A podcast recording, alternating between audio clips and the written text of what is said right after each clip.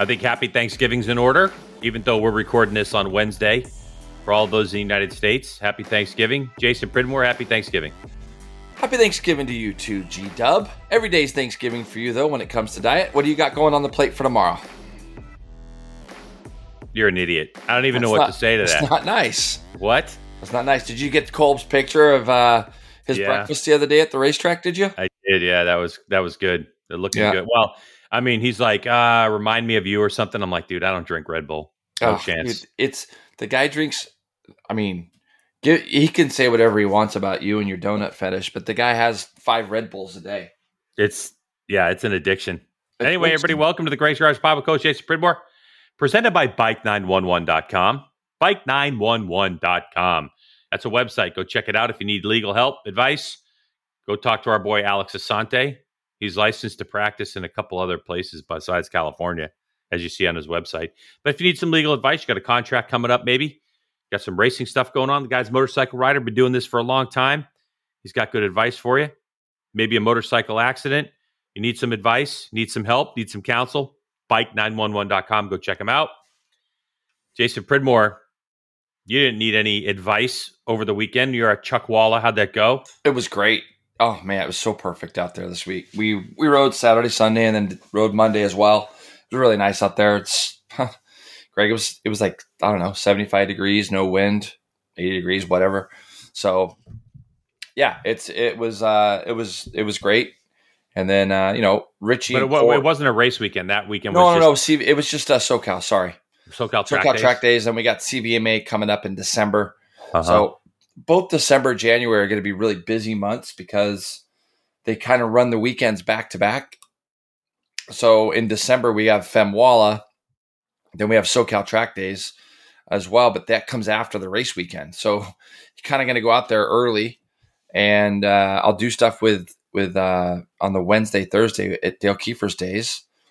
And then the races are Friday, Saturday, Sunday. I'll come home Sunday night, and then I got to turn around and go right back out there Thursday. So, yeah. By the way, Femwalla, if you don't know what Femwalla is, it's a women's only basically track day, right, Jay? Mm-hmm. And it's great. It's for such a great cause too. And I can't remember how many years they've been doing it now, but a lot of donations come in from all the industry. A lot of different people put stuff in there. Like, I'll donate a couple schools and it's a great event. They'll run 3 different groups for the ladies. It's very, very, it's very fun day. So, they'll do that on the Friday. And it's chill. You don't have testosterone you have to worry about, dudes blowing around the outside of you. For women, because I've been doing stuff like this. I mean, Kawasaki did this years ago where we were out at Vegas and they did a women's only track day thing and hugely successful. So if you're within driving distance of Chuckwalla, go check out their website. And if you're interested, ride. If you're not even from the area, there's plenty of people now that have motorcycles out there. Oh, so, like to rent and stuff? Yeah, you could go to 619 Knee Draggers with Randy. I'm sure he's got a fleet of motorcycles now. So if you're on the East Coast and you're freezing and you've heard about this great event and you'd like to bring a friend or you want, bring your husband out or whatever the case is. And a lot of people turn it right into the weekend because you're already out there. So SoCal Track Days is there on that Saturday, Sunday as well. And then that goes right into our member Mondays. So, yeah. Greg, you should see the garages there now in the sense that, like, all the way down from 1 to, like, 8 now are all motorcycle guys. Cool. That's awesome. Because Hudson Valley, Richie and Corey, they got a garage out there now. So they brought a bunch of guys out from New York. And so those guys are keeping their bikes in the garage for the winter. So, like, now you got to come out here, G-Dub. You got to come out and hang with us. We'll figure it out January or February, and have you get out here again with us because it's pretty fun now. I mean, it's a great time. Yeah, I'm looking forward to doing that for sure. Hey, in this podcast, we're going to be talking to Cameron Beaubier after a up and down season in Moto2 for Cam. We had a chit chat with him, or I did, and then we're going to play some of those clips, and then we're going to be talking about World Superbike final. We crowned a new world champion, Jason. It was a great weekend. Did you get a chance to watch any of those races? I know you're on the track. Yeah. I loved it.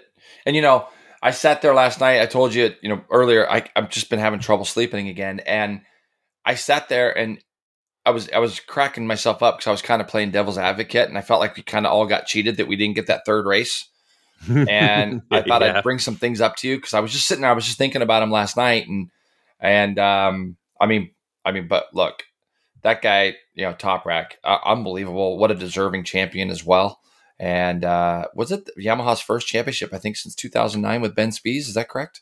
Yeah, that's correct. Yeah, so that's, you know, a dry run for those guys. Happy for Paul Denning and all of his crew. Great group of guys over there, the Patty Yamaha guys. So, and I think next year, I know that in the news stuff here that you're getting ready to key up here in a minute. I know they've already been out testing the Ducati with Bautista on it today. I think you said has already been out testing. So there's World Superbike next year is going to be great. So yeah. Yeah, it's going to be awesome. We're also going to be talking about MotoGP. They tested last week at Jerez towards the end of the week. And Moto2 was testing on Sunday and Monday as well. We're going to touch a little bit on that in the news.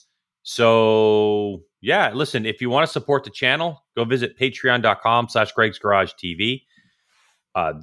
The interview that we're going to do with Cameron Beaubier is some sound bites that I've pulled from the interview, but I'll post the entire interview for our Patreon subscribers. I have a Josh Herron interview from 2 podcasts ago as well that's up there in its entirety. So if you want to go support the channel, you get a couple little benefits like that. There'll be more of that stuff coming along the way, especially during this off season. If you want to check out any videos I do, you can go to Greg's Garage TV YouTube channel and all that kind of stuff. So let's get right into news presented by Arai. Because, you know, Jason, for 2 generations, 3 of them, Arai's been making some of the world's best helmets. And, of course, Arai helmets meet all safety standards. But they also pride themselves in a blend of engineering tech and human craftsmanship. That makes an Arai helmet fit better and feel better, which also protects you better. Your head's worth it. With Christmas right around the corner, go visit AraiAmericas.com, get yourself a Christmas gift, or buy a great helmet for one of the ones you love. AraiAmericas.com for more information on tech, fit, finish, paint jobs. AraiAmericas.com, because you owe it to you. All right, let's do this thing. So obviously, Jason, I mentioned that there was a private test that was for the Moto2 riders held in Jerez on Sunday and Monday. That included Cameron Beaubier and Sean Dylan Kelly on the American Racing Team. Now, they had some iffy weather, like it wasn't perfect, but Celestino Vietti comes out on top of the 141.706. The 2021 race record was Sam Lowe's at a 141.3, so they were only a couple tenths off of that. Aaron Canet was second fastest, and I think a title favorite for next season. On the Moto3 riders that are moving up, Philip Salich actually clocked in 0.8 seconds off of Vietti, and he was the fastest of those Moto3 riders going to Moto2.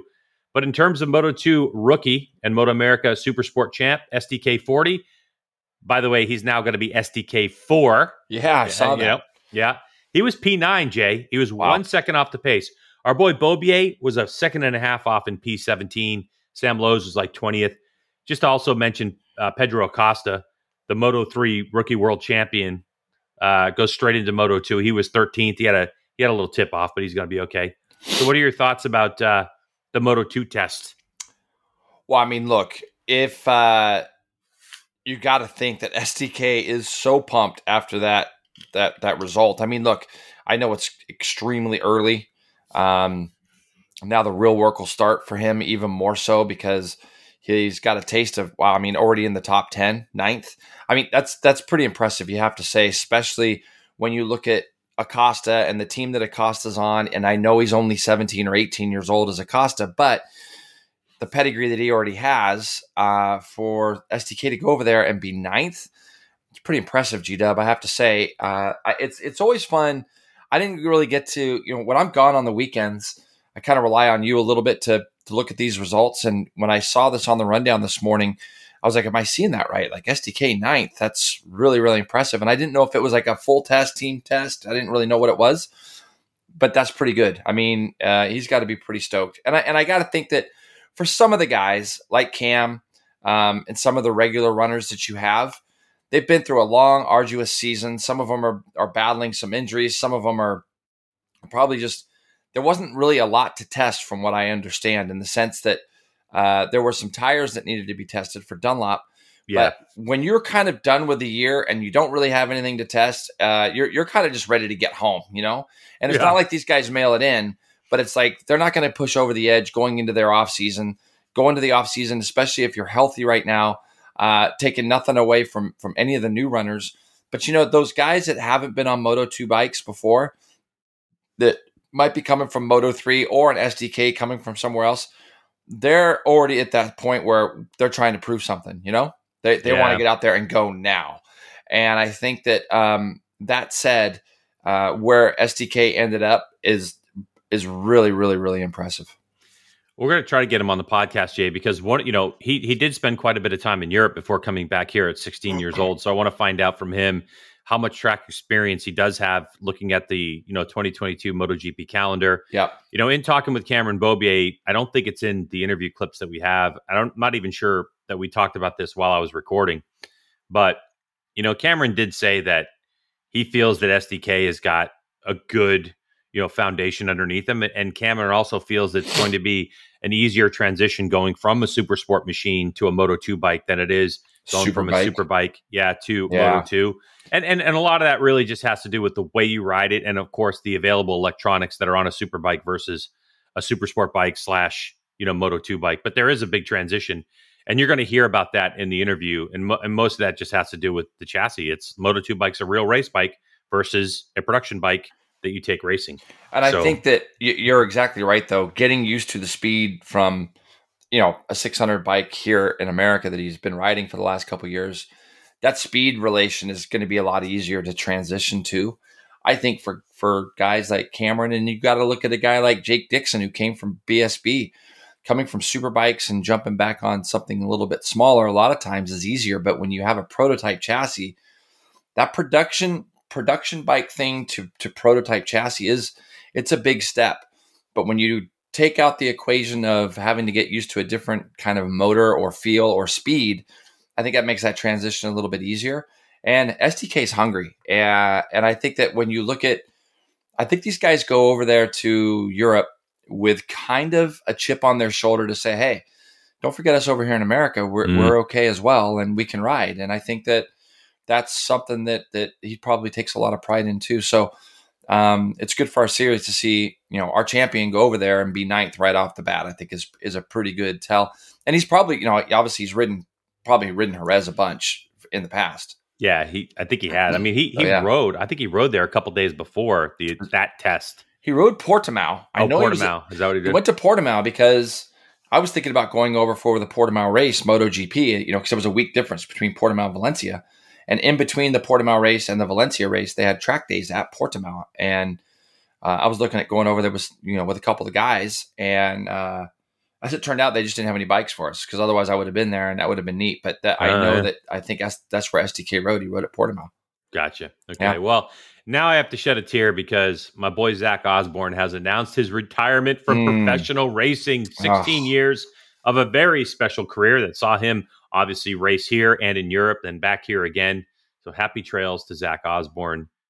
I'm thinking, though, something, you know, I don't communicate with Zach, obviously my boy, because of, you know, he used to watch Two Wheel Tuesday and all this kind of stuff, but something tells me that he's going to be back on a bike at some point. I wouldn't put it past him to do like JNCCs or something like that. I don't know. Now, you got to think, though, Greg, like, and again, I haven't really followed up on this very much, but he had a pretty severe back injury, it sounded like, for most of the year. That's why he was on the DL. And you got to kind of wonder, I mean, obviously, that had to play a part in this, I would think. I don't think you come off winning a 450 championship, go into the next year, get injured, sit out, and then just retire. You got to start to think that he has, maybe his body is just pretty beat up, or he's got a significant enough injury where it's just not possible for him to ride anymore. And you know, that GNCC stuff's pretty rough as well.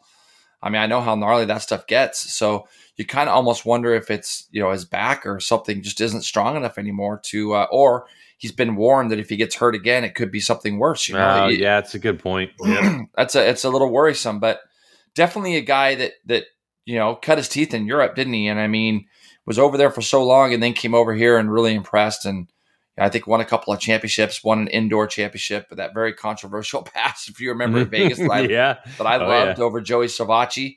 Mm-hmm. I mean, look, 2 corners to go, last lap of the race, last lap for the championship, everything on the line. Was it aggressive? Oh, yeah, it was aggressive, but But yeah, it's sad to see Zach have to move on. But good luck to him with whatever he does. Really good dude. So yep. Good luck with the rest of whatever you're going to be up to, Zach Osborne. We hope we hear from you again in the motorcycling community.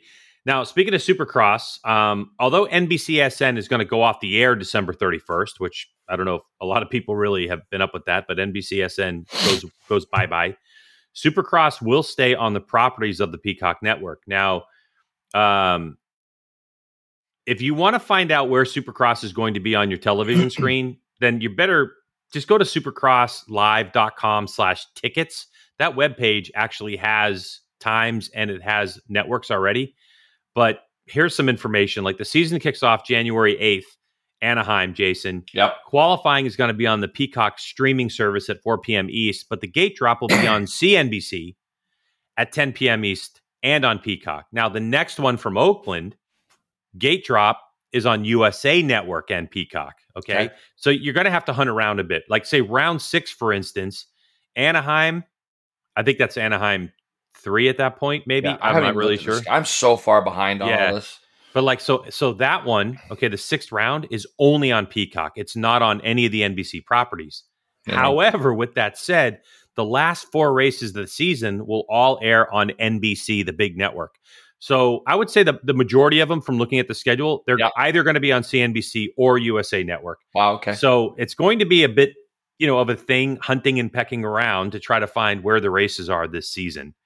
But I mean, that's kind of, what's happening at this point with broadcast television really making a transition, Jay. I mean, networks are starting to be reduced. People are cutting their cable, off and streaming and stuff. So we're in a very weird transition right now in terms of how people view stuff. Yeah. I got Peacock, so I've already up on that one. So yeah, I mean, it just makes it hard. It makes it harder, if you're on the road and you want to set anything to kind of watch on your TV when you get home, it makes it hard because you've got to kind of source it out, don't you, a little bit, and figure out what's going to come on and then what's on before it that could delay your show or whatever. So, yeah, I mean, nowadays everything's on laptops, and when you and I are on the road, that's kind of how we have to watch things. See, what's interesting is I had AT&T TV that's now transitioned into Direct TV Stream, I think is what they call it. Mm-hmm. And I actually have apps that are integrated into my quote-unquote cable. It's really all digital. So, like, I just discovered, I think 3 weeks ago, that I have the MotoGP app that I can... So any app that's on Android, I can actually go get it through, and I can control it through my cable thing on TV and stuff. So I have Peacock, I have all that stuff. So... That's going to be good for us because obviously we need to keep up on stuff because we've got to figure out what we're going to do with fantasy. Now it is Arai. It's Arai News, right? Yep. And we want you to watch Supercross because we want you to participate in our fantasy. Of course, whoever wins is going to win an Arai helmet. That'll be a given. We just need you to wait. We need you to weigh in on what you want us to do. That's what I'm going to say. And so anybody out there, you want to do Pulp MX fantasy or do you want to do RM fantasysx.com, just hit up Jason Pridmore on his Twitter, Instagram. Just dump all that stuff on Jason. Yeah. Get on his last post, make a comment on what you want to do. We've got to make the decision. I think what might happen is we're probably, I'll participate in both. We did last year. I like the Pulp one myself because it takes a little bit of thought. You can't have the same guys every week.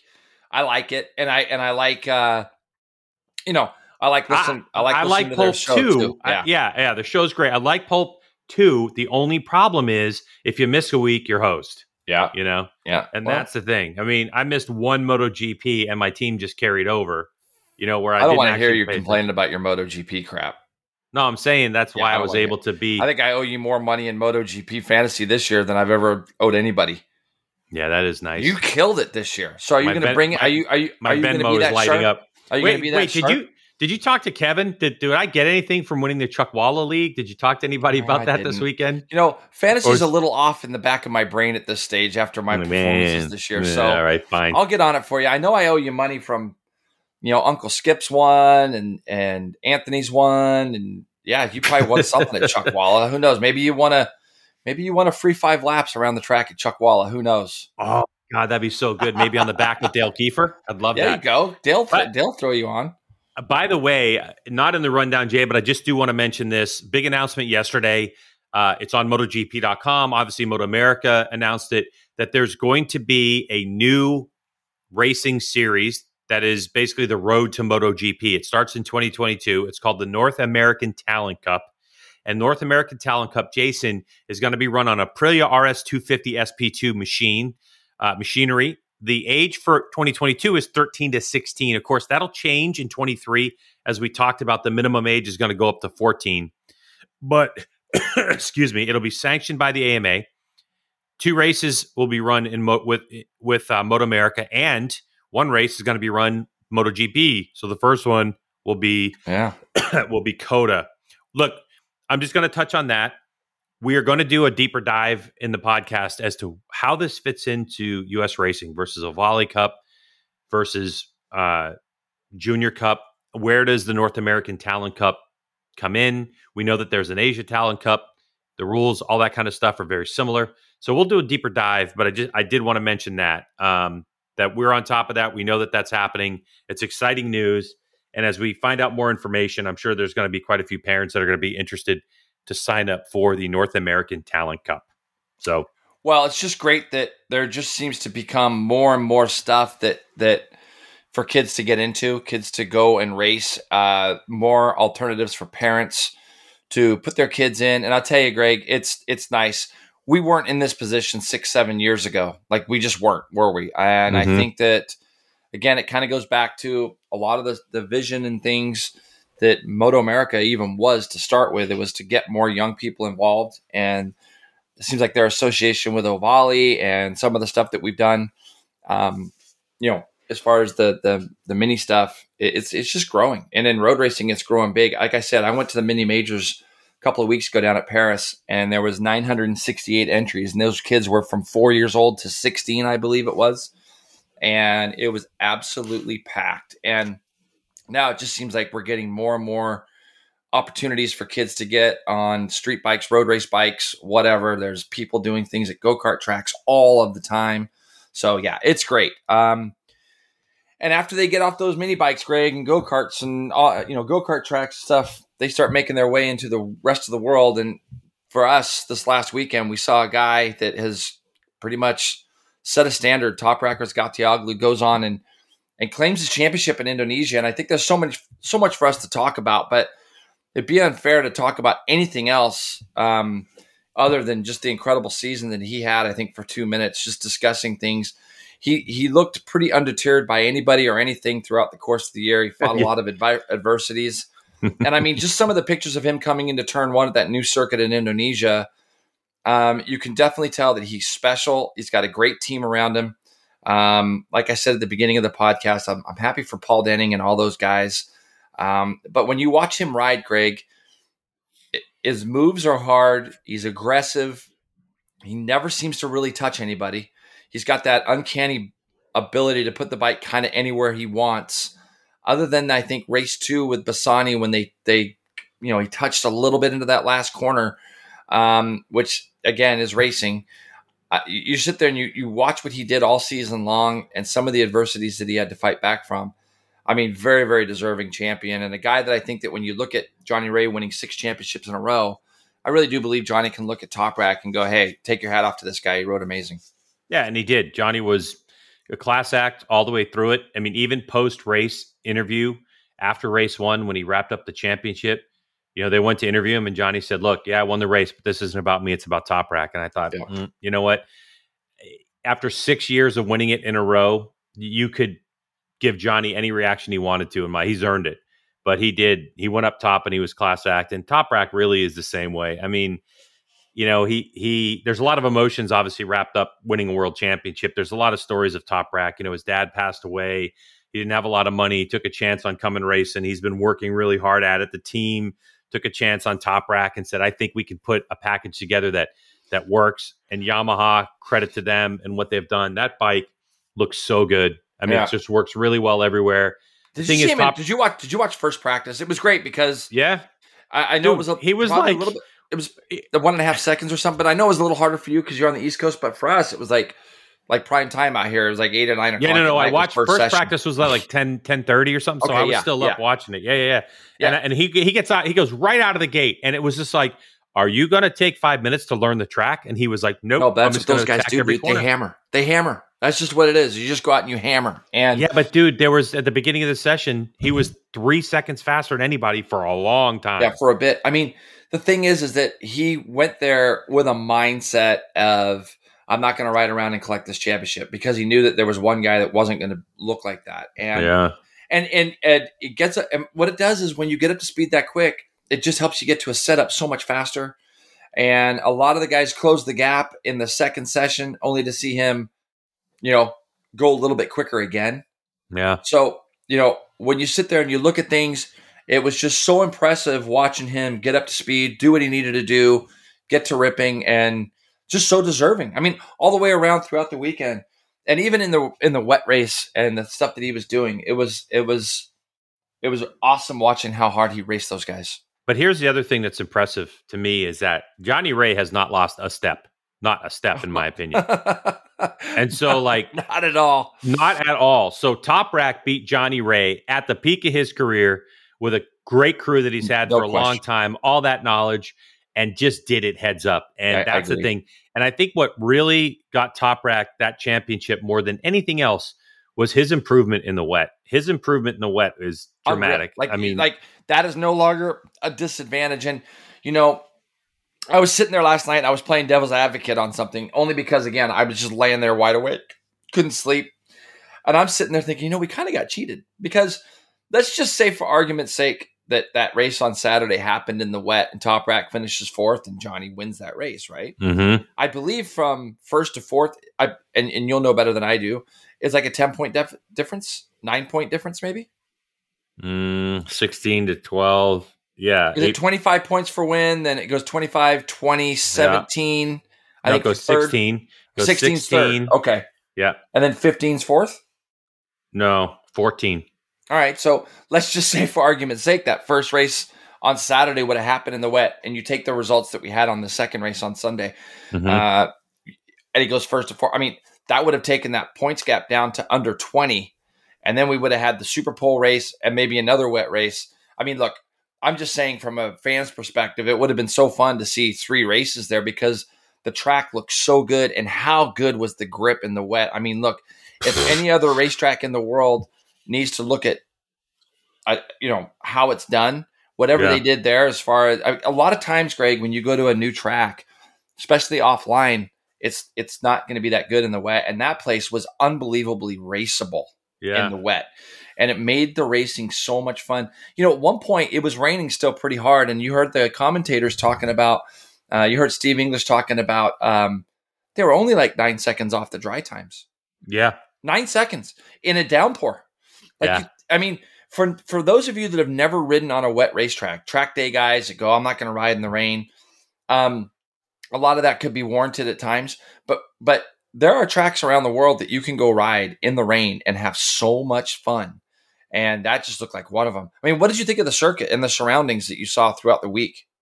It was beautiful. Yeah, I mean, that great, little island where they are, the scenics were fantastic. Mm-hmm. I thought the track looked, I mean, you could race semis on that track. It was wide, unreal. The surface looked good. I mean, you know, it wasn't the perfect thing, but you know, you could see some slow mo's of some suspension working. But when you have a track that's that smooth and brand new, teams can do some things that you can't do when you have a bumpy track like COTA, right? Like, right, correct.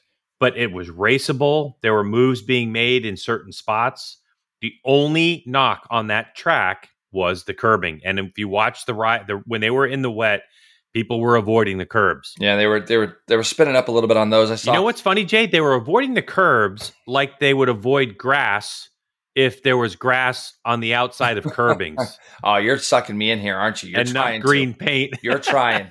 You're trying. You know what's funny is it just seems in World Superbike that it's not as prevalent, is it? Like, they're not as quick to just keep calling guys out on that rule. No, but yeah, they're not. Regardless of that, which I like. Steve English and I, we were going back and forth, and he's like, he said, Jason, he goes, the funny thing is they're still building here. Like, they're still fully under construction there. They were still, even though that what we were seeing on, you know, on our TV screens and things like that, everything looked pretty well sorted. But he was telling me that he loved the place. It was beautiful. He did say there was no golf, so it's that there's one kind of there's one thing that we might have to, you know, put against it. But anyway, so let's go through a little bit of results here, Greg, because I think you know, when I look at it, when you look at race one, Johnny Rea comes out on top of just really a barn burner of a race. It was incredible. And Toprak at one point, you know, you knew that he knew he had to finish second. And he just kept fighting. And he ends up finally getting away from Redding at the end and actually closed the gap down onto the back of Rea at the finish. So he was very definitive in knowing that let's get this championship wrapped up. He does it right after race one. And for those that don't know, and you might've been in bed, but I sat up at Chuckwalla waiting for race one to start on Saturday. And when I saw that rain come, I said, uh-oh. Like, see the warm-up lap where Razgatlıoğlu almost... I did. I mean, he could have flung it. And that's what I'm saying. You know, when I was watching that race, there's so many things that could have really happened in that race, Greg, where if they ran that race on Saturday, especially after he almost flings it on the warm-up lap.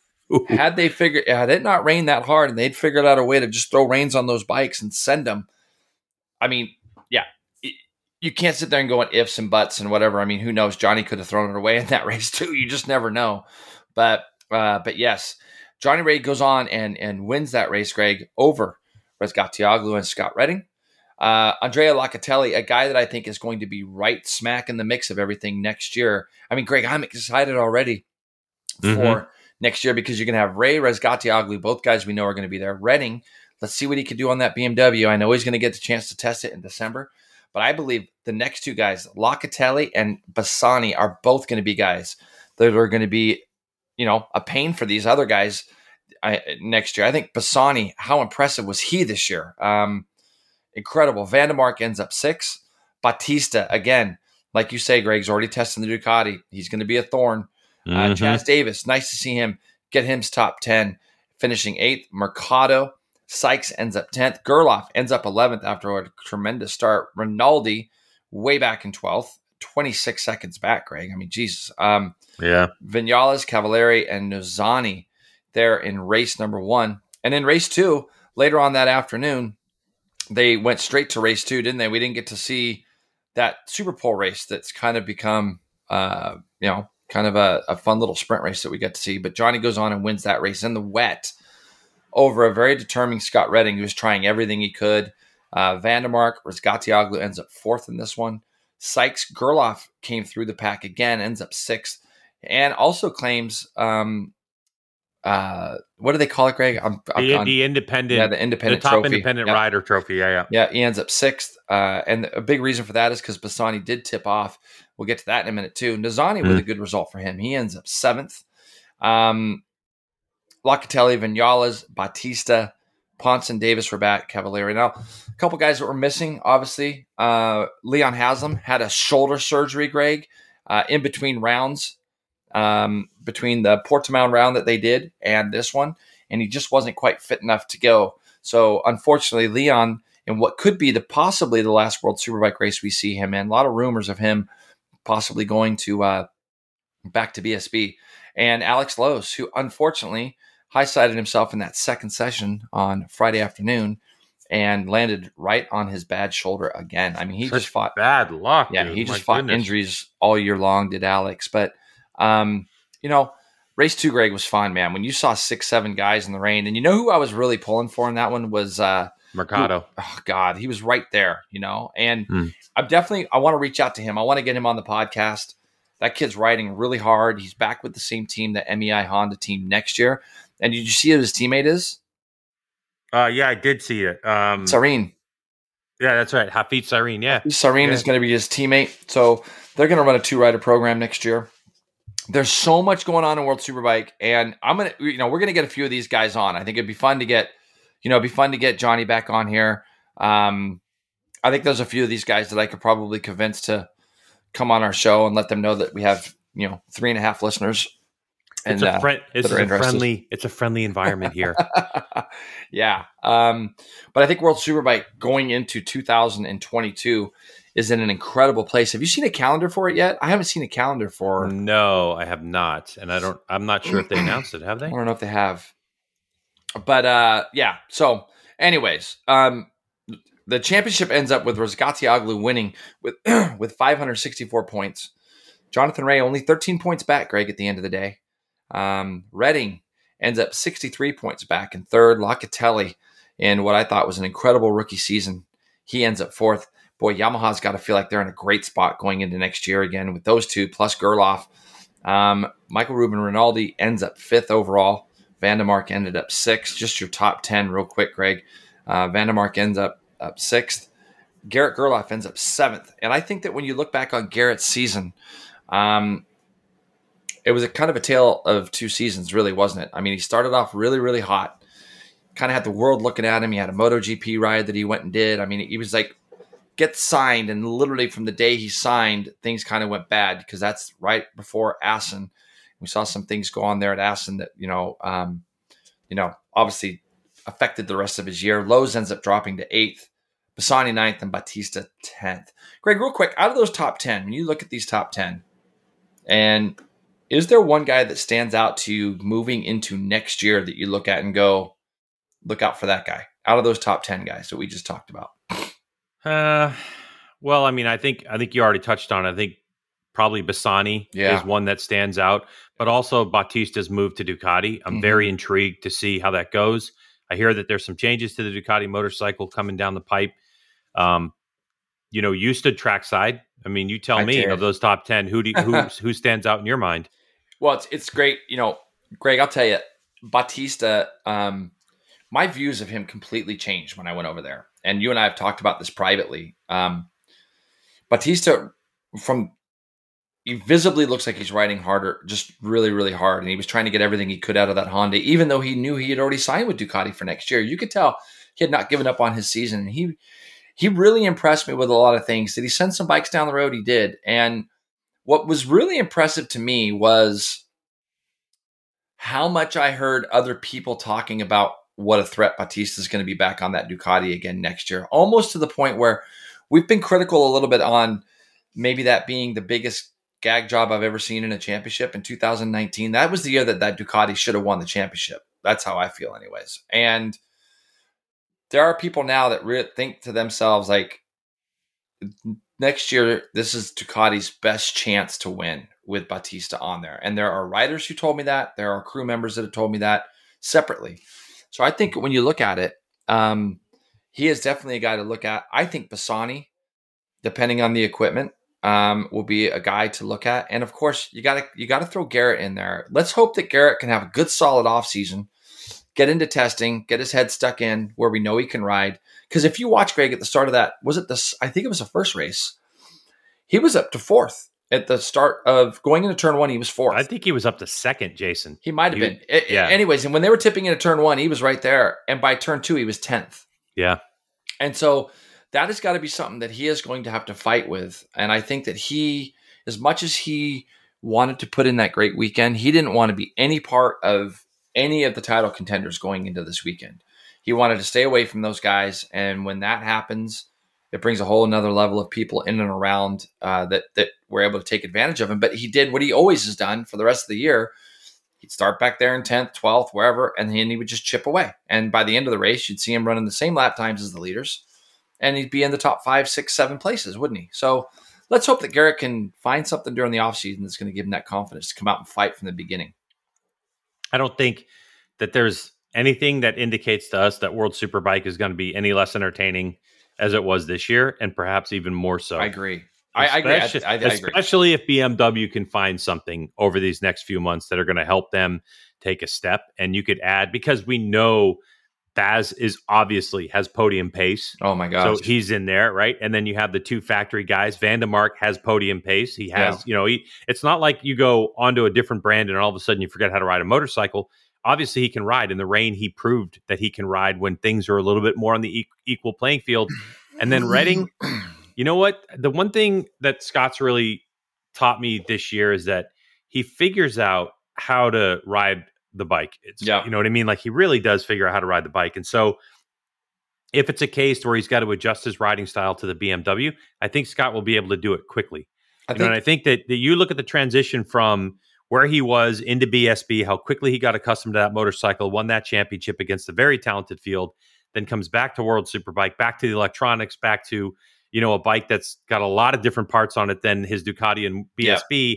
He just adapts quickly. So I think super adaptable, isn't he? Yeah. If the BMW has it, then Scott will figure it out. And I think that will trickle down to the rest of the field.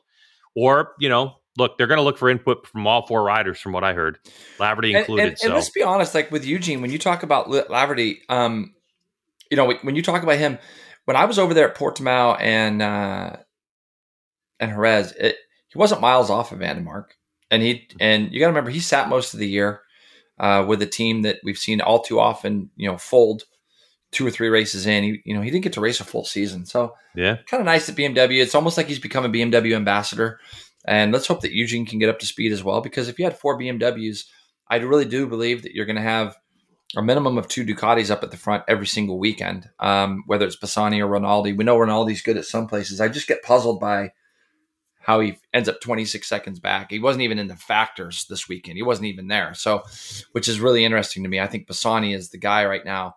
I thought it was great that if you watched, and there was no malicious activity there at all, but when Toprak got into the side of Bassani there, and it opened the door for Vandermark to go through. And it looked like on the way through that maybe Vandermark's right rear part of the seat touched the handlebar of Bassani and threw him in the gravel coming out of the last corner. And you just see Bassani get up, flipping him off, going down the straightaway. I thought it was hilarious. But me too. Bassani, man, the kid is good. I mean, for literally a guy that, you know, I had never, Greg, I can honestly tell you that going into round one, I'd never heard of him before. And to see this guy do what he did this year and the consistency that he had, the energy that he brings, that team has got to be so pumped with him. And he's going to be in the mix next year. Well, I think Michael Rubin Rinaldi's got to be thinking about Bassani in the back of his mind.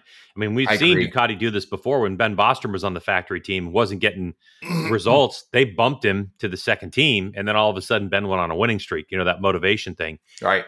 You know, if things don't work out for Ruben Rinaldi next year, if he continues on the path he's on and Ducati gets a little bit frustrated with him, why not, you know, go to Bassani's team. If he's still on Ducati, I don't know what the plan is next year. I think it's the same. And say, hey, we want to move him to the factory team, and we're going to give you this guy. Yeah. No, I agree. Well, yeah, I mean, you're 100% right, and I think, you know, you got, what do you got next year? You got four BMWs and three Ducatis. I don't know how. Four Ducatis, right? Because go 11, stay with Ducati. You got four, but you got. It'll be interesting to see if Odell really can get close. Yeah. Right. I'm talking about the three. You know, you really got three competitive ones. Yeah, competitive ones. So you have four BMWs. You have three Ducatis. You have two Kawasaki's, and then you have. We don't know what's going to happen with Honda, right? Because we have two new riders. And to be fair, it's great that it's weird. We just did it again because I'm sitting there thinking about Honda, and it's like that's the only wild cards next year. I mean, Iker Lecuona is an amazing MotoGP rider. We know that, but has had a tendency to throw the thing down a lot. And the Xavi Vierge thing, I don't really get. Maybe they see something in him that I don't. Maybe I don't understand it. So for me personally, Honda's the big question mark going into next year. Those guys are going to get to go do a lot of testing. I definitely feel like I would have liked to have seen a top Superbike guy, at least one guy, stay on that Honda, a Superbike rider. You know, we've got a guy coming from Moto2 to World Superbike, and we've got a guy coming from KTM Factory MotoGP, who, could be amazing, could end in tears. We need Honda to be up front. We need it. And I'm hoping, again, let's just hope that like a Xavi Vierge or a Lecuona, I think Lecuona will be up front. It's just a matter of sustainability, getting used to the bike, getting used to that project program. Leon Camier is another guy I would love to have on the podcast just to discuss some things with him about the team manager role that he has now. With Honda and the decision-making behind why we chose the two guys that we chose. What prevented him from going with, let's say he offers a Chaz Davis that opportunity when Bautista got signed to Ducati. What if Honda would have gone to Chaz and said, listen, we need a Superbike guy of your caliber that can come in and help us develop this Honda. And we're going to have Iker Lecuona alongside of you. You know, a young guy who is coming from MotoGP that would probably push Chaz. Maybe keep the motivation up for Chaz. It's just, to me, it's kind of one of those things where I would have preferred to see a Superbike rider, at least one guy on that Honda. What's interesting to me was the EICMA show was this week, and that's the European show where everybody announces their bikes. Honda announced some changes to the CBR 1000 RR-R. Yeah. In terms of more mid-range with changes to like the airbox and you know, just the way that the motor gets air.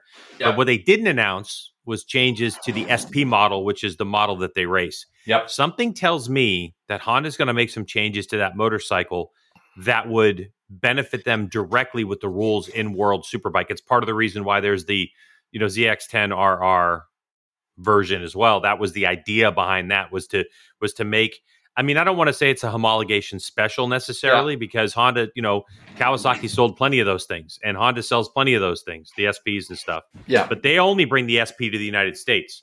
So I'm waiting for a spec sheet to come out to see, because something tells me that Honda has an idea. And if we get Leon Camier on, it'd be great if he could actually talk openly. But yeah, I know what you're saying. Like, but something tells me there's an idea that they've kind of come up with over the last 2 years that says, okay, if we go this direction, these riders, or at least Iker, like Lecuona, is going to fit into this whole program.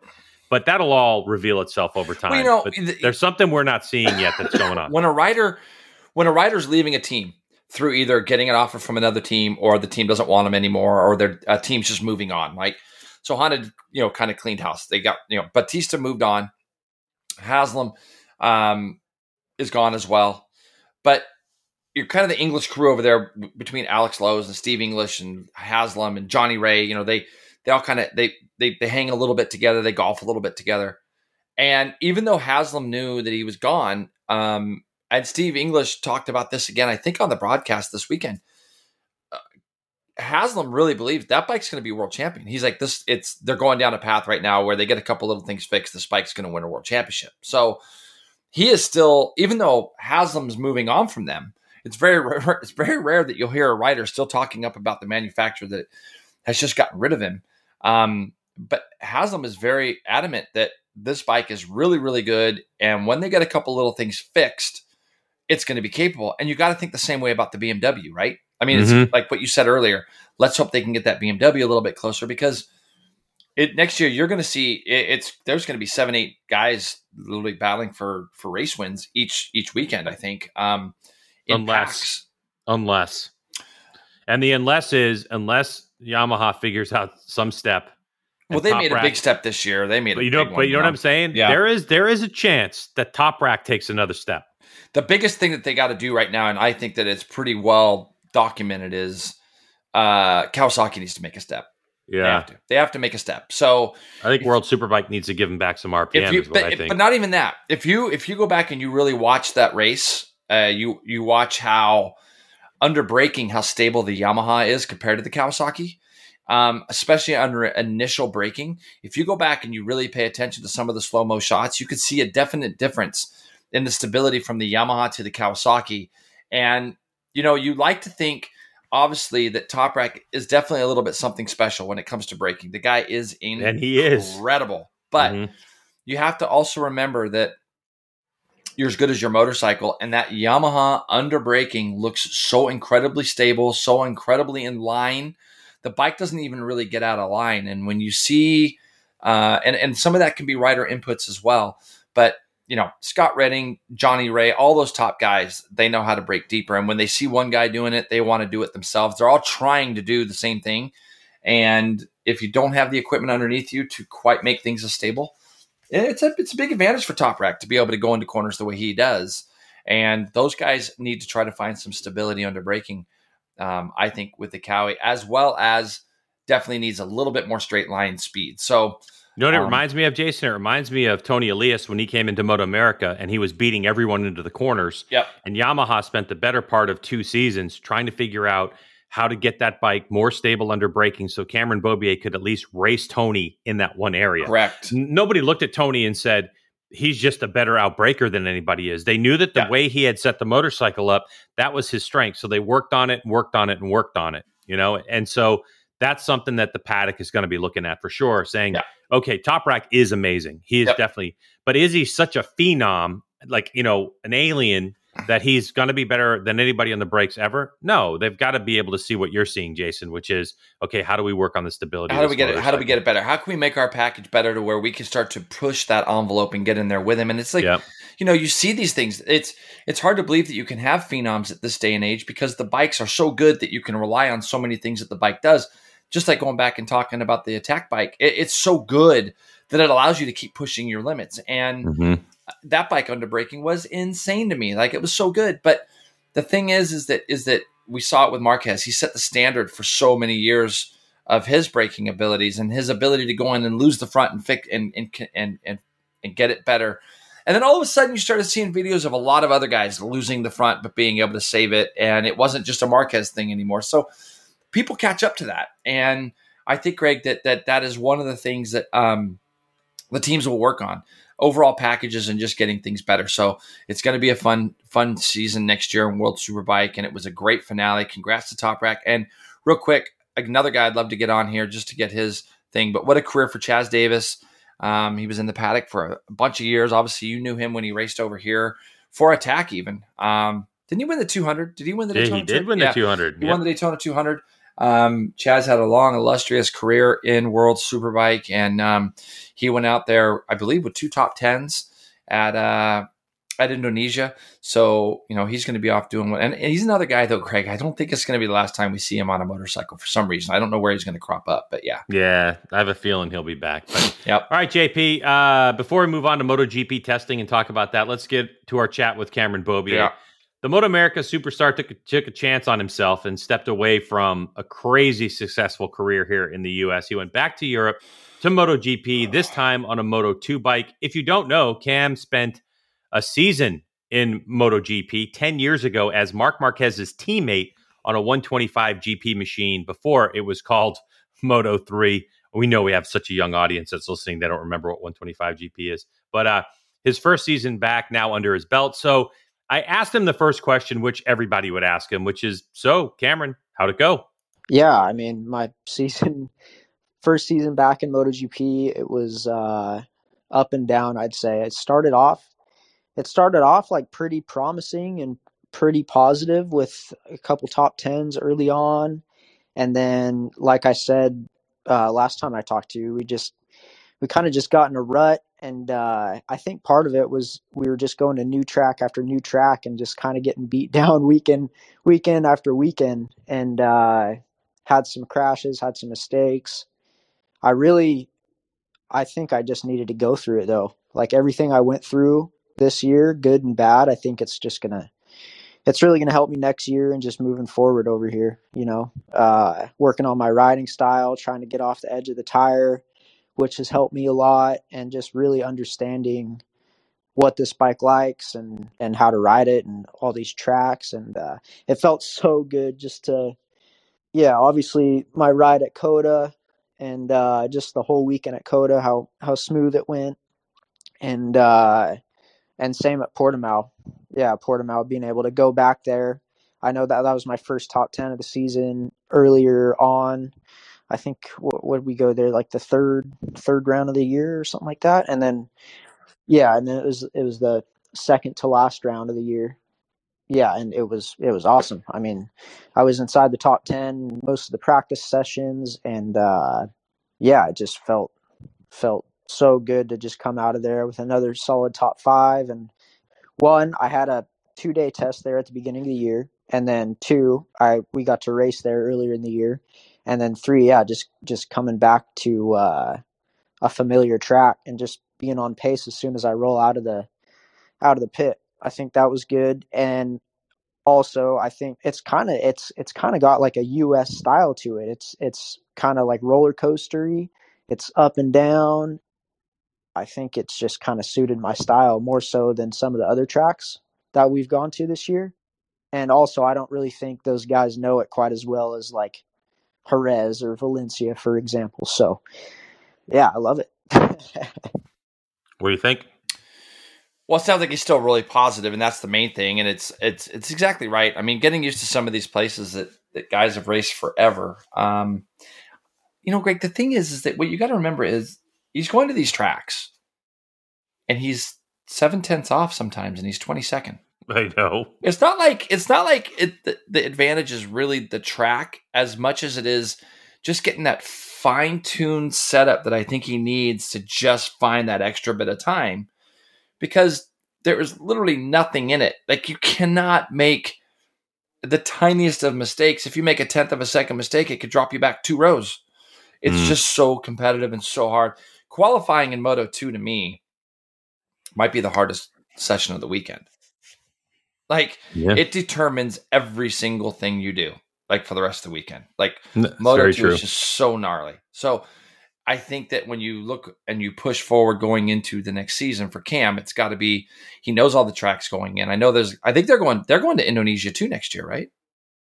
I think they are. Indonesia. I'd have to look it up, but anyways, but they're, you know, they're going to know all the racetracks. So he's going to know most of the racetracks that they're going to. And it's like, now it's just a matter of just finding that extra little bit, and qualifying is the key, because we know he's got race pace. He's one of the few guys, Greg, that really goes forward in those Moto2 races. He is, which a lot of the people in MotoGP turn their head and they're like, wait a second, here's Cameron. He's in whatever place, say 18th place, 11th place, but he's doing the same pace that the leaders are doing. That's right. That has more of an impact than it does in the United States. And it's just kind of the way that we view racing in the U.S. We're just 100% results driven. You know what I mean? If you're not up front, who cares what time you're doing? But they don't do that. They looked at that series, looks at it and says, huh, that's really interesting. You know, so they know that Cameron has pace. They know he's got speed. It's just a matter of putting all the pieces together. So one of the things I was curious about was, what was his biggest learning points from this season? Things that he learned from riding a Moto2 bike. I'd say one really big thing that it sounds super simple, but is really hard to do, is for me, just like staying off the edge of the tire. Like, I've always been annoyed at people that like need to follow to put in a good lap time and stuff like that. But that's, I'm not going to lie. Like, that's been me this year, and it's like hard to admit, but it's just is what it is. And and I think part of the reason I've been kind of finding out is, obviously, one, like learning these tracks and trying to get on pace. But two, when I go out by myself, I feel like I'm on the limit. Like my tires are sliding around, I'm pushing the front, I'm sliding the rear, and I'm trying to piece together the track and go as fast as I can. And I come in and I'm a second off and I'm riding my freaking butt off. And I think part of that is because I've just been carrying too much lean angle, and it's literally the difference between, like, we're talking like 3% lean angle or something like that. And I've spent so much time like trying to adjust my body, my riding style this year, just to try to hang off a little bit more. But it's a mix of that and just not carrying so much lean angle. So what I'm saying by that is, like, I'm cranking the bike over, and so I'm on just like the edge of the tire. And like, that's what you do on a production bike, like my super bike. Like, you crank the thing over and it has so much like engine braking, and it's just so just playing it into the ground, it just like it carves around the corners. But that's like not really how the Moto2 bike goes through the corner fast. So I've just been trying to like get the thing picked up a little bit, and I didn't find this out until I really put it all together until just like a few rounds ago. So and obviously in the rear brake, I was saying that's really helped me. I put a thumb brake on my bike, and that's really helped me assist the engine brake, because I mean, coming from what I've come from, like just how adjustable the electronics are on the superbikes. I mean, we had the electronics so dialed, obviously the TC and the engine brake and the wheelie control and all that stuff. But engine brake was a huge thing. Like, it was corner by corner. Like, we could have that thing so dialed in with Richard and before Richard with factory Yamaha and stuff like that. It was, especially with Richard though, like our engine brake was so dialed in that I didn't really even have to use the rear brake that much. But on the Moto2 bikes, we basically just get a chart of different engine brake maps, like stronger or weaker, and you really have to like assist it with the rear brake. And that's what I slowly been figuring out throughout the year. So in other words, In other words, you don't have turn by turn with the Moto2 bike. You basically just have an overlying. So some, maybe one corner, maybe two corners. Yeah. The engine braking map that you have in the electronics is perfect. And then the rest of the corners, it's not. Or maybe it's eight corners, it's good. And six corners, it's not. So that's part of the learning curve. And again, no traction control, no wheelie control, none of that stuff. Yeah. And using a thumb brake too tells me that, you know, a lot of times, Greg, when you, I loved hearing you talk about the production bike to the Moto2 bike, you know, the things you could get away with on that bike compared to the things you can't get away with on this bike. But when you start talking thumb brakes, it means that, you know, a lot of times if you go to a predominantly right-handed circuit, these guys are using the rear brake a lot, obviously, to help get the bike into the corner, get it slowed down, get it turned, whatever the case is. And it's like, it's hard to have your foot on the rear brake a lot of times when you go into right-hand corners, especially if you find yourself trailing in. And this is a conversation I've gotten into with a couple guys in Superbike too about getting off the rear brake sooner. And the reason for that is because they can control the rear wheel a little bit more through engine braking components on production bikes, as opposed to what Cameron's even talking about now. So the thing is that it's those little idiosyncrasies when they've been drummed into you. I mean, how many years was he on a Superbike? You think about that. And so then he gets over there, he fires over there, and he's on this bike that is just so completely different. And that is something that SDK he's not going to have to go through, is he? Because he's not been on a Superbike and had to get used to those idiosyncrasies that Cameron has had to almost forget about, right? He's got to learn a new way of riding certain ways, and the intangibles are there to be able to do so, but he's got to go a different route and being able to do that. So, and these bikes, when he talks about being on the edge of the tire and this and that, you got to spend such a small amount of time on the edge of the tire because you want to be able to get the bike in, get it turned, get it upright, and get it out, as opposed to rolling through the corner on the edge of the tire. And then that's, you know, one of the reasons why we saw him losing the front maybe a little bit this year. And the funny part is that when he'd lose the front, it looked so innocent. It just looked like he didn't really do anything that wrong. But it's that, like he said, it's that 3% that he needs to find, or 5%. Less lean angle here or there in specific spots of the corners that are going to help him continue his progress. Yeah. I mean, more to that conversation that's available on Patreon was him really talking about the fact that, you know, when he was identifying that front end issues were a problem for him at the beginning of the season, it all translated actually as the season wore on back to what he's talking about, you know, those engine braking strategies. So you're 100% right on that. Now, Jay, for sure, it was a year of ups and downs for Cameron. And JP, you and I have talked about the struggles to stay positive, to remind yourself that how you got to where you are and the reasons why. And I asked Cameron about how he managed to keep his wits about him and the support of the people around him and how they helped him through the course of this year. It's hard to say. There was some low moments, but at the end of the day, like, you got to realize too, myself needs to realize that, like, I'm in Europe and I'm racing motorcycles for a living. Like, that's pretty freaking cool. Like, no matter how rough the last weekend was or anything. And I knew coming into this, I knew that it was going to be hard.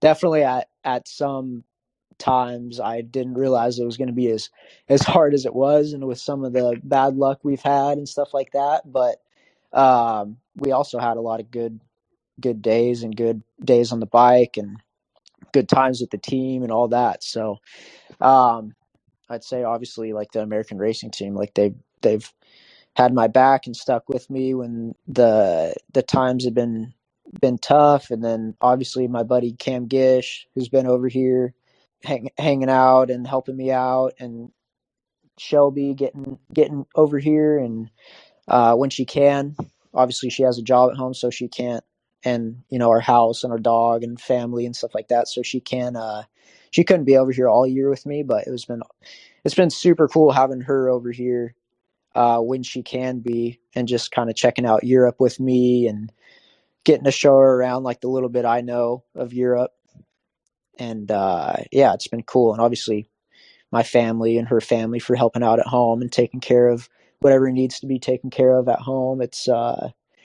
It's an operation, just like all of it, you know, making sure everything's dialed at home and just being away from home, being over here. And obviously you get the occasional feeling of being a little homesick, stuff like that. But I think what's been good for me is just at the end of the day, like, I chose to do this. I want to do this. And yeah, I'm racing motorcycles for a living in Europe. It's pretty cool. Well, you know, just hearing that there makes me think that's probably the best line you can hear him say, that this is something that he wants to do. And the reason why all those people, his family and girlfriend and everybody else are rallying behind him is because this is a decision that he chose. It's a decision he wanted to make. And, I haven't really heard Cameron say that out loud. So that's a nice thing to hear, Greg, I think, at the end of that piece there, because he wants to be there. He wants the challenge. And now a guy like him, a champion like him, is going to be hungrier going into 2022, probably because of seeing the sacrifices that he's made and everybody else around him has made to keep him over there. These are things that are going to go back and, in 10 years, he'll be able to look back 15 years and think to himself, wow, I really got a chance to go over there and see the world, ride all these great tracks, experience things with all these fantastic people, meet new people, see different cultures. I mean, for me, racing over there is nothing like what these guys are getting to do. I mean, when you look at their calendar for next year, 22 races or something like that. I mean, think of all the places that MotoGP riders go, but it really gives you an opportunity to see the world doing something that you love. But when it's as hard as it is, it'd be so easy for that guy to just go, oh, I want to go back to America. Anybody, yeah. They would build a team over here to put Cameron Beaubier back on a bike. That wouldn't be the hard part. And it's like, he wants to keep the grind. And it's great to hear him just talk the way he just did. Not in this podcast, but in that long interview that's available on Patreon, I did ask him, like, something along those lines, like, do you regret not staying in the States because you had it so comfy? And he was like, he kind of laughed because he was like, dude, are you kidding me? Like, I had to go race against Jake Gagne this year. Like, it would have been a tough season. It would have been, yes. But the one thing that Cameron doesn't lack is confidence. I mean, he got to be as many race wins as he has, and how many Superbike titles he has and all that kind of stuff for a reason, So, I mean, from that perspective, it's really important. We've seen people from the States go over to Europe and be successful as long as they have a support around them. And even people that travel within Europe, I mean, you see a lot of these top riders will always have someone that's with them, that's helping them out. 100%. And it's the little things, you see them, okay, they're bringing the helmet out or they're helping out with the water or whatever it is. But ultimately, that person's real job is to be there in the times that are slow, the airport time, killing time there, the motivation of I'm sore, I don't want to go ride, like those types of things. And just the moral support of like, hey, you're the man, you're here for a reason, that type of stuff. So it's really important, I think, for parents to understand that if your kid's looking to go to Europe, it's difficult. I mean, the one guy that I can say that comes to mind is JD Beach. J.D. Beach was 16 years old when I think he was 16 or 15 years old when he was off racing Red Bull Rookies Cup in 2008 when he won the world championship, and he did not have anybody. His parents had to stay home. They had to work. They weren't in a financial position, but it was Casey Stoner who took JD Beach in. I mean, there are many race weekends where JD was living inside of their motorhome, with Casey's wife and stuff. And so there's always a support. It's not like you can go over to Europe and be hard. Completely by yourself. Yeah. But listen, to continue on with the conversation with Cameron, I did ask him the question to look ahead to next year. Yeah. What are the goals? And it was really interesting because he was so hesitant to answer this question, because I think initially what he was thinking I was asking him was like, give me a number, Cam. You know what I mean? Are you going to finish third? But it wasn't. I was like, Cam, look, what I'm looking for is just overall, what are you thinking about next season? I mean, I want to run up front. Like that's what I'm here to do. I want to run up front. I've already mixed it up there like a couple times this year, which has been really cool. And I just want some more of that feeling. I know it was only a couple fifth places, but I know that we're close to being able to do that. I'm not saying at every track, but I think that we really can do that. And the one cool thing about next year too, is I feel like the class is really kind of changing up. There's been some vets of the class that have moved out, like Vierge and a couple other guys that have been there for a long time that have been really fast. Either moved out or moved up. So yeah, I'm looking forward to next year and kind of seeing where I stack up early on. And and just coming back with the team, knowing the team, just knowing what I'm getting myself into is going to be huge.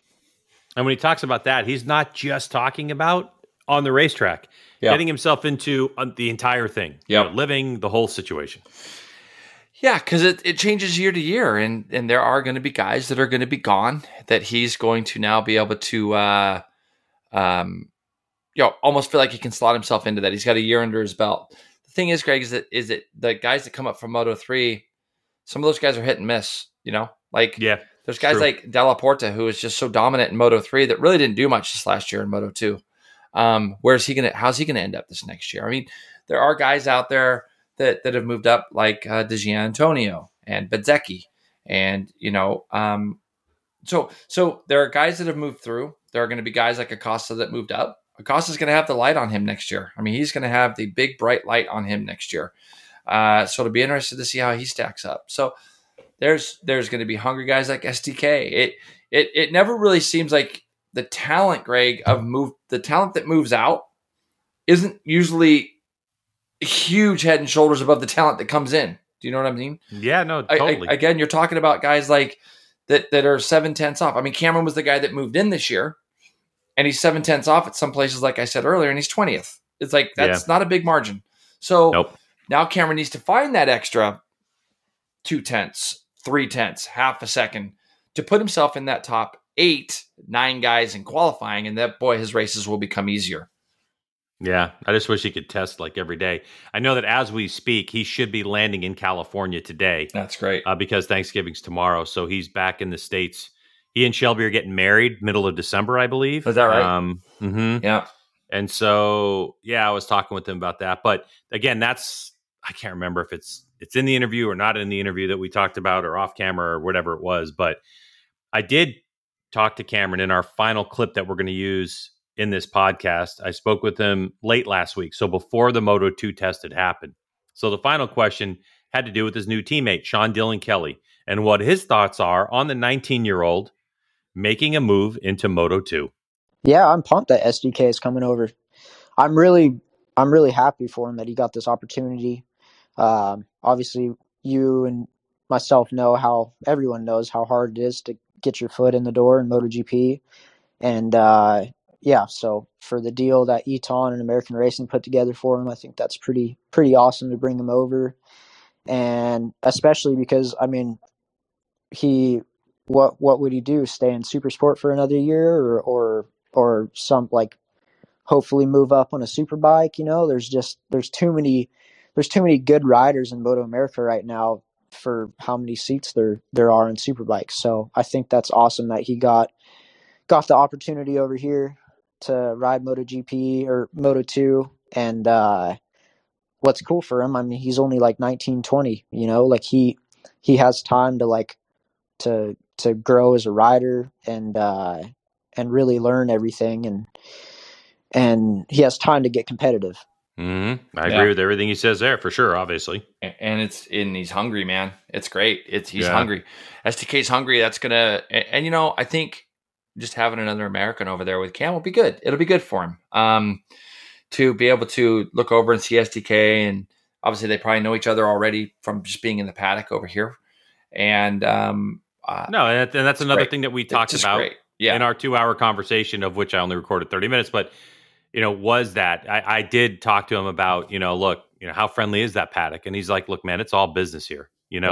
So he's friendly with people. He's met some people, but he's not tight with anybody. It seems like they're very cliquey with their nationality.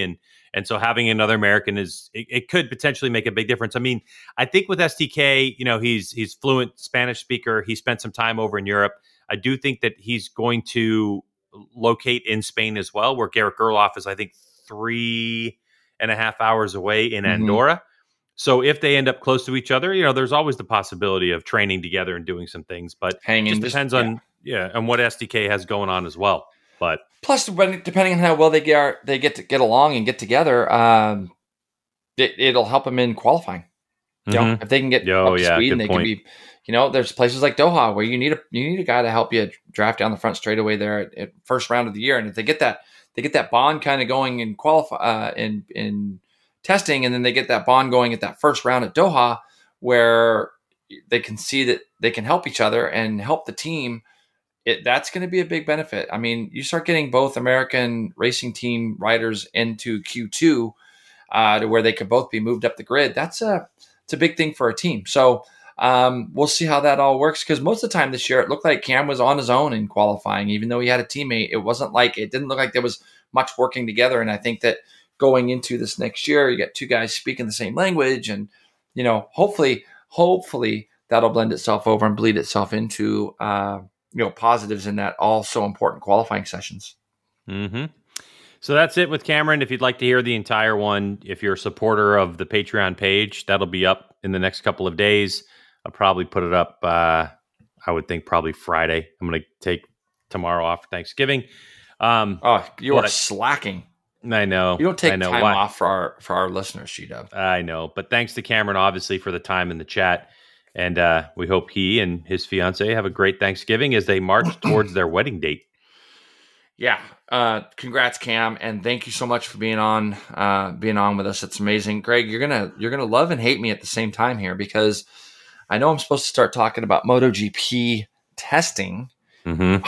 I didn't really get to see much of it. I didn't get to really see any of it because I was out at Chuckwalla all weekend. And so if you know some stuff about it, let's I'm gonna kind of turn it over to you. I have the rundown. I mean, good. It was an action-packed filled test without question. This is the test where teams started to roll out 2022 bits and pieces and bobs, and riders switched and were able to get on the motorcycle they're going to race in 2022. In terms of combined times over the 2 days, Pecco Bagnaia, Jason, did a 1:36.8. The next closest rider to him was Nakagami, who was 0.4 seconds off, and he did that late. Then you had Quattararo, Zarco, and Ea Bastianini, who's now on Team Gresini with an updated motorcycle. Alex Rins was 0.5 seconds off Pecco. Now, if you take Pecco out of the equation, you're talking about a pretty packed field, right? You had Nakagami, Quattararo, Zarco, Bastianini, Rins, all within like 0.1 seconds of each other, basically. Mm-hmm. Wow. There were a couple of things that were of note. Pol Espargaró was 7th. Maverick Viñales on the Aprilia was 8th. Joan Mir 9th, and Jack Miller.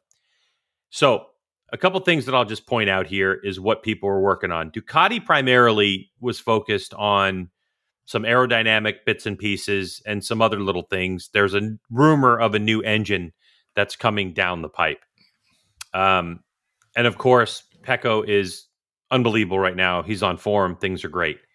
Honda basically, Jason, rolled out like a brand new motorcycle. It wasn't really an evolution. I mean, I wouldn't be surprised if they renamed the thing the RC 222V. You know what I mean? Like, it was that much of a departure.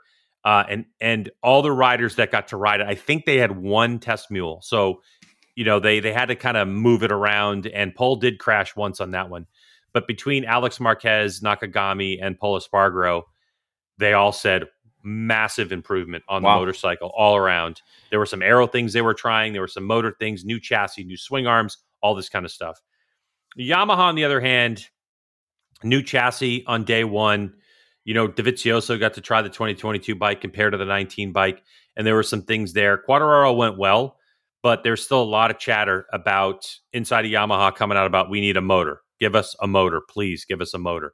So not as big of a step, at least in this, you know, first test. Suzuki, on the other hand, aerodynamics. They tried a new engine, which reportedly was really good and is not the final version, but they have to come up with the final version, I think, pretty soon. They focused on some electronics things. So the Suzuki guys come out of that test relatively happy. Aprilia ended up testing a new chassis, and they had, you know how they have the little mustache arrow on the front of that Aprilia bike? They ended up testing, I think, 3 versions of that, some smaller versions of it, and so on and so forth. There's some more stuff coming out of KTM, some aero stuff that looked way like the KTM aero stuff, Jay, looks so Ducati-ish. Wow. Like in terms of the boxes on the front and on the side, that type of stuff. I think they also came out with some chassis bits and pieces as well. So a really good initial start to the test. But with the time that Pecco was able to do, and again, what we don't know about these tests, Jason, is the same as we always don't know about these tests. Who put in a soft tire? Who didn't? Yeah. What are the goals of the test, right? Yeah, there's so many variables. Like, you look at Miller and you say, ooh, Miller was 0.8 seconds off in 10th place than his teammate. Yeah, but we don't know what Miller was tasked with, and we don't know the combination of things he was tasked with at the time. Like, could it have been, oh, he's got to test a new rear tire and aero package, or is he trying, you know, they have a, and by the way, rumor is Ducati's got a new, like, launch another new launch device, a whole shot device, which I guess their whole shot device isn't good enough. Yeah. I don't know, man. Well, there'll be it's eight crazy. Of them on the grid next year. So maybe top eight going into turn one is what they're looking for. Yeah, I guess. I don't know. Who knows? Yeah, that's right. Top eight, everybody go 1, 2, 3. Yeah, it's crazy. So, but a good test. We saw some good times coming from some riders. We saw, I think, what we expected from riders from Moto2. Jumping into MotoGP, their first couple days out. We know that Remy Garner, for instance, who's on the KTM, he had a go at it already, but this was really the first couple days that they had. Yeah. The weather, I think, was good for the most part, but they weren't sniffing around the top 10. None of those guys. Yeah, but yeah. They were all relatively competitive with each other. Yeah. So yeah, I mean, it's going to be exciting. Really interesting, and we'll get more into MotoGP as we go. Obviously, I think the next time they're on track is after the New Year. I think it's Sepang. It's February, yeah. So they're they're off the bike. So yeah, the teams will be, and Europe treats this next month a little differently than we do. A lot of people will take the month of December off for vacation and then come back after New Year. Yeah. So it's really difficult to get things done. I'm sure race teams are still working, Ducati and everything else. But I think the thing that's so exciting about this particular test, Jason, was the fact that there's been a development freeze because of COVID over the last 2 years. Right. So a lot of these things have been working behind the scenes. And so, all eyes, I think, are on Yamaha to figure out if they can get that air pump to start creating some more power, because they're really going to be struggling if they don't figure something out, especially if Ducati ends up rolling out another new motor. It's like, oh boy. Well, you sit there and you look at the relief that came from Quartararo's run at Misano when he wins the championship.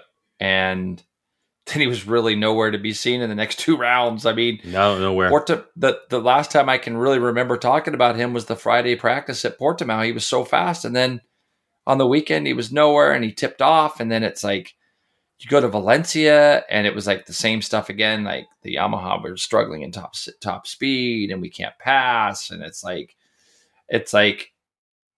there was definitely... There has to be a little bit of a championship hangover. He probably went into that Friday at Portimão and just went like, I'm going to show everybody that I'm still just like, but there just comes a point where it's like that intensity level drops ever so slightly. And then the flaws of what the Yamaha has right now currently come out. So, he didn't probably end the season the exact way he wanted to.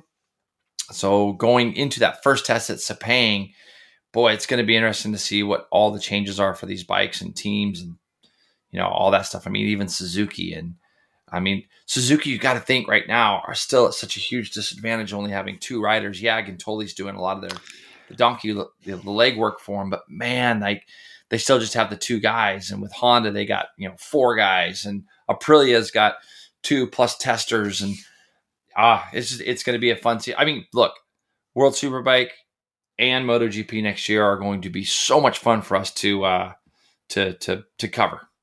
Yeah. And Moto America, of course. We're still waiting to find out what some key movements are going to be, who's going to be the Superbike rider for the Warhorse team next year. I mean, Jason, you and I think we know who it is. We're 99% sure, but they can't make any announcements on that for a while, or won't make any announcements on that for a while. They keep calling me, but I'm just, I don't know if I'm going to commit yet. That's the thing, Greg. I don't know if I want to do another. I'd like to commit you. I'd like to commit you to an insane asylum because you're such a Chucharuski right now. Although you did see on GP1 Sykes, that's where I saw it, but I think it's out there. Sykes had said that he's got options in BSB and Moto America. So, we got to figure out what that entails. I mean, there's still, we just don't know who is going to be coming out with what. There's rumors of more manufacturer involvement in Moto America for next year in Superbike.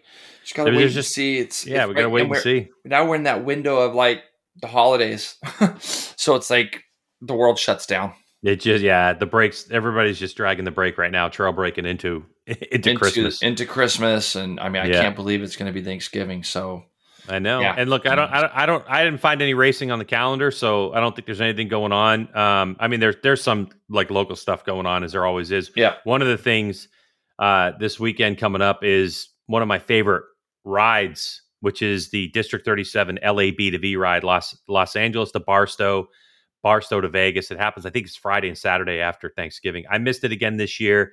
It was something I've done one time with our boy Jake Zemke, and it's something I want to do again, and it sneaks up on me. So I'm going to try to get that scheduled, find a motorcycle that we can ride. It, you know, I don't know if you're interested, Jay. It's dual sport. It's probably 85-90% off road. It's so much fun, though. Yeah, I don't know. I saw old Jay-Z this weekend. I saw him riding around Chuck. I think he was out there going to be out there Monday and Tuesday. I saw him Monday. So, dude, we were on this ride and we leave LA and we get up into these like mountains or whatever. And he got a flat tire on the back of, he was riding for Honda at the time. So he was on a Honda, 650, yeah, air cooled 650, the big old one. Right. And he got a flat tire like 5 miles from where we were connecting to the road. Yeah. And I have never seen someone, he rode that flat, and I was on an ATK 420 with, at the time we didn't know it, Jay, but I mean, you've seen me ride a dirt bike. It's not pretty. Not like compared to a road race bike where I'm an absolute ace. Oh yeah. You're on a road race bike on the pavement. Yeah. But I was so sketched out on that ATK, and it was what we ended up finding out was that I only had like 4 pounds of pressure in the front tire, which was a little bit too low. We didn't find that out till the evening though, and then everything got much better for me and comfortable. But I was struggling to keep up with Jake Zemke, who was dirt tracking left and right on this flat tired, 650 Honda, and it was crazy. But a great ride, great memories. You get to go through BLM land that you never get to ride through, only once a year. Yeah. It's like turtle protected land. Yep. You come up into the backside of Vegas from Red Rocks. It's fantastic. So hey, everybody have fun. District 37, maybe next year. I'm going to look into it, but that's it. So you have Thanksgiving coming up tomorrow, obviously. And then what are the plans for the weekend? Are you home? Man, what are you doing? I'm so pumped to just be home. I'm going to be home because it's going to, like, my December's going to be slammed. I'm full as far as like, we got tons of JP43 training days. We got your Eagles going to win again this week? Man, huh? These guys are talking about the Eagles getting in the playoffs. I'm just laughing. But when you look at it, their schedule's not looking too bad. Dude, I hate to say it, but your Pats, again, are looking pretty damn good. They're looking pretty good. They are. I know. You and I are the same way with our teams. It's like, how dare you talk good about my team? They stink. Yeah, that's right. So, but that's right. Anyways, no, it's gonna be nice to be home. Got my, me and my mom are just gonna chill tomorrow, and then we got, Kolb. Oh boy, he's coming up. Have fun with that. He just comes up. That is like year 4, year 5 of Kolb. He's trying to make some improvements right now with the old riding, Greg. So I think you got him intimidated. Mm-hmm. All right. So yeah, no, but it's going to be fun. Just going to hang out for the weekend. You guys have a great, great Thanksgiving as well. And we'll be back at it next Tuesday or Wednesday. Happy Thanksgiving, everybody. Happy Thanksgiving, everyone.